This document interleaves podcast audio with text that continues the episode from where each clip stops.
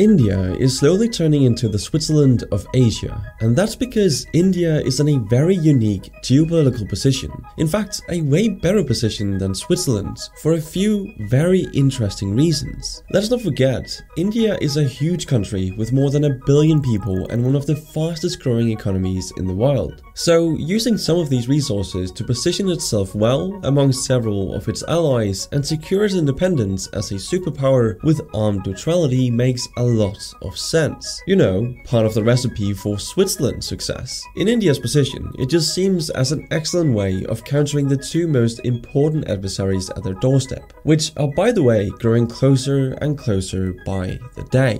You see, gaining independence through neutrality and maintaining good relations with all major countries is a great but challenging way to increase the price that enemies have to pay to mess with you. Switzerland knows this very well, and India is somehow set to do the impossible. You know, balancing China through good relations with Russia, the EU, the US, and others. It's kind of a perfect world for India if this could come to fruition.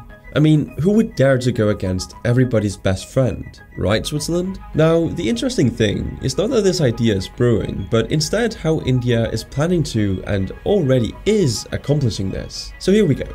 First of all, the level of dedication India puts into its international agreements is astonishing. One great example is its participation in the Quad Agreement, which stands for Quadrilateral Security Dialogue, that was opened in 2007 as a military and diplomatic collaboration network between the US, Japan, Australia, and India to manage their national interests in the Pacific and Indian Oceans oceans that are critical in the global trade. India has made it very clear that they want to keep the Quad as an open, constructive forum that inspires confidence and cooperation from countries in the region, and not anything like a proper military alliance. Basically meaning, let's all be civilized, good friends, and not cause any unnecessary trouble. This caution both serves to safeguard India's military independence and neutrality in general, and to avoid angering neighboring China more than necessary. However, the Quad has quite openly been constituted to counter China's expansionist claims in the Indo Pacific. You know, the supposedly Chinese islands that popped up out of thin air.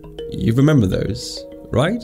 Yeah. So, while it's probably fair to say India's participation in the Quad can be seen as a mixed signal against China, we can't say the same about the US. See, since Donald Trump's mandate as a president of the United States, America has tried to strengthen relations to gain the upper hand over China. This is why, in 2020, the US persuaded India to sign two crucial military cooperation agreements to gain access to classified geopolitical information about one another. Those were the BECA, which stands for Basic Exchange and Cooperation Agreement for Geospatial Cooperation, and the LEMOA, which stands for Logistics Exchange Memorandum of Agreement. Now, this exchange of strategic information is very important for the US to cement their presence in the Asian region, but also for India to position itself as an independent and invaluable military power against its enemies. However, it's not only the US who plans to use India as a way to balance Chinese influence in Asia, which is where it starts to get really interesting.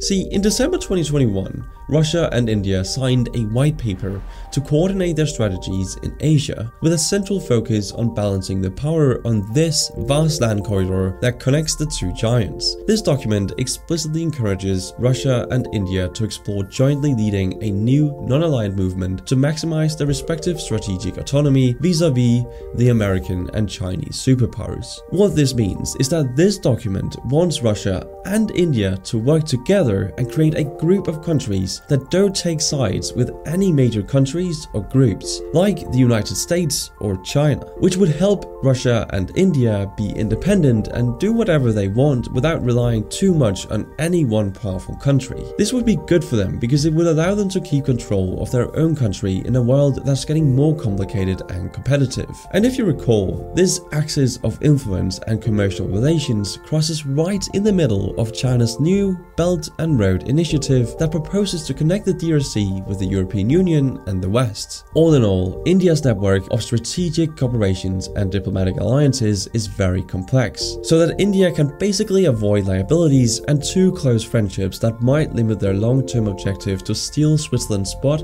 as the referee of the world. Now interestingly, India is not only flirting with China's best friend, but they're also trying to avoid making this too obvious. I know it sounds a bit strange, but hear me out. Since 2009, India has consolidated its position as one of the countries of the BRICS geopolitical bloc.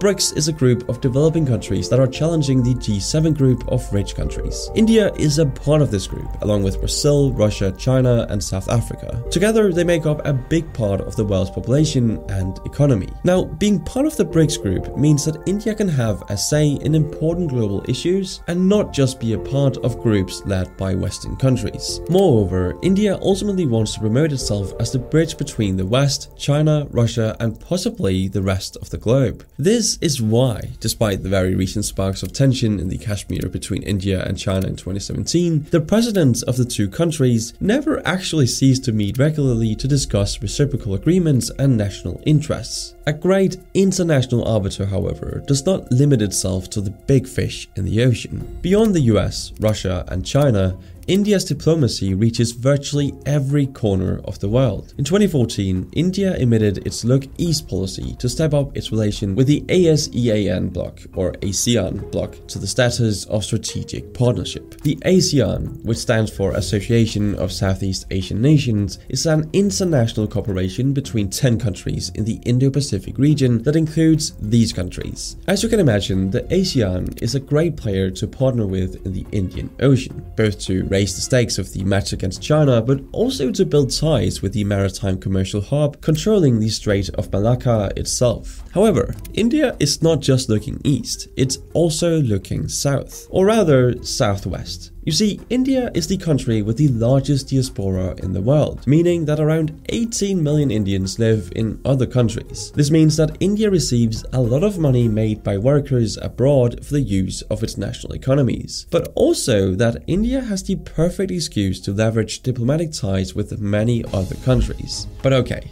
I think it's time I explain what it really means to be a neutral country, as there really are two different kinds of neutral countries. First, we have those that seek independence by affirming their own interests against everyone else by displaying force. And then we have those that seek these things by maintaining good diplomatic relations with all parties, namely autocracies and international arbiters. North Korea is the paramount example of the first kind. Even China, despite its economic openness and international international cooperation, has pursued a strong and sometimes violent foreign policy and rhetorics to further its geopolitical interests. When you think about the second kind, international arbiters that strive to maintain good relations with every other country, you of course think of Switzerland. Yet, after the fall of the Soviet Union, India's pragmatism and ability to take part in different international discussions have strengthened, and it is now racing to become the new wave of flexible democracy in Asia. And now, India wants to turn neutrality into its own brand.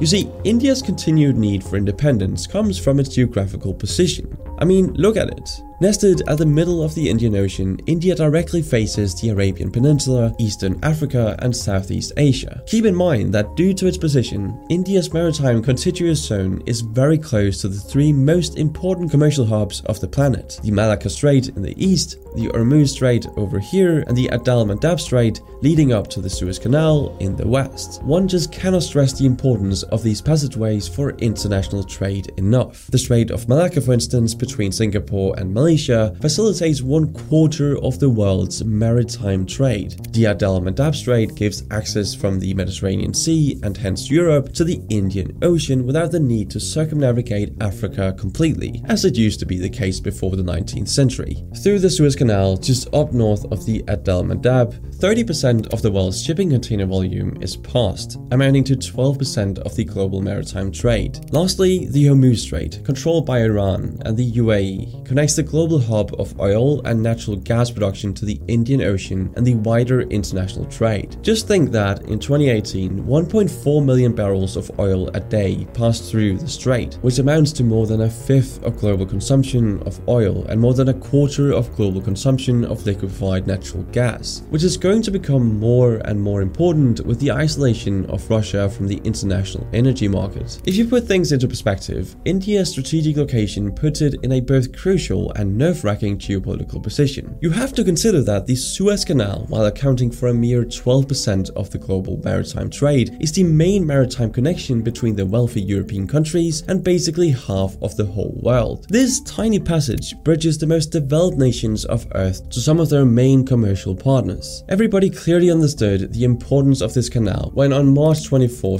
2021, the Suez Canal was clogged by a cargo ship for a mere few days. So yeah, this state of affairs makes India the perfect broker between the West, or at least Europe, and commercial partners in Asia, Oceania, and even the west coast of Africa. The same goes for the Hormuz Strait, of course, bringing together the immense wealth in natural resources of the Middle East to the open sea. And lastly, you have to consider how much the Malacca Strait in and of itself is important not only for global trade per se, but above all for the biggest economy in the world as of 2023. You see, it's estimated that more than 80% of China's total consumption of oil is facilitated by the Malacca Strait, let alone the great role that the strait has to ship manufactured products from China to the West and Europe and India knows this very well. In order to control the Malacca Strait more closely, in the event of rising tensions with the Chinese, Indian submarine bases with nuclear capability are strategically located on the east coast of India near the border with Bangladesh. This is an opportunity to directly patrol or blockade access to the Malacca Strait in the event of a war with China. This brought China itself to position two operational military fleets around the eastern end of the Malacca Strait in 2016 and 2017. If you take a map of the coast of China, you immediately see why the biggest economy in the world is quite nervous about this chain of events. You see, China's coast is simply surrounded by countries that are friendly to the West, and then those not so fancy of China's ever growing regional power South Korea, Japan, the Philippines, Taiwan, Vietnam, and Indonesia, with US military bases longing just a few miles ahead, for instance in Guam. So, the only viable maritime way out of the Chinese Sea is actually the Malacca Strait. This is one of the reasons why China initiated its Belt and Road Initiative in 2013 with the aim of reaching the rest of Eurasia for commercial trade on land and secure a safer way to do business. So it makes sense and why it's no surprise that India refused to participate in financing the Belt and Road Initiative's deviation worth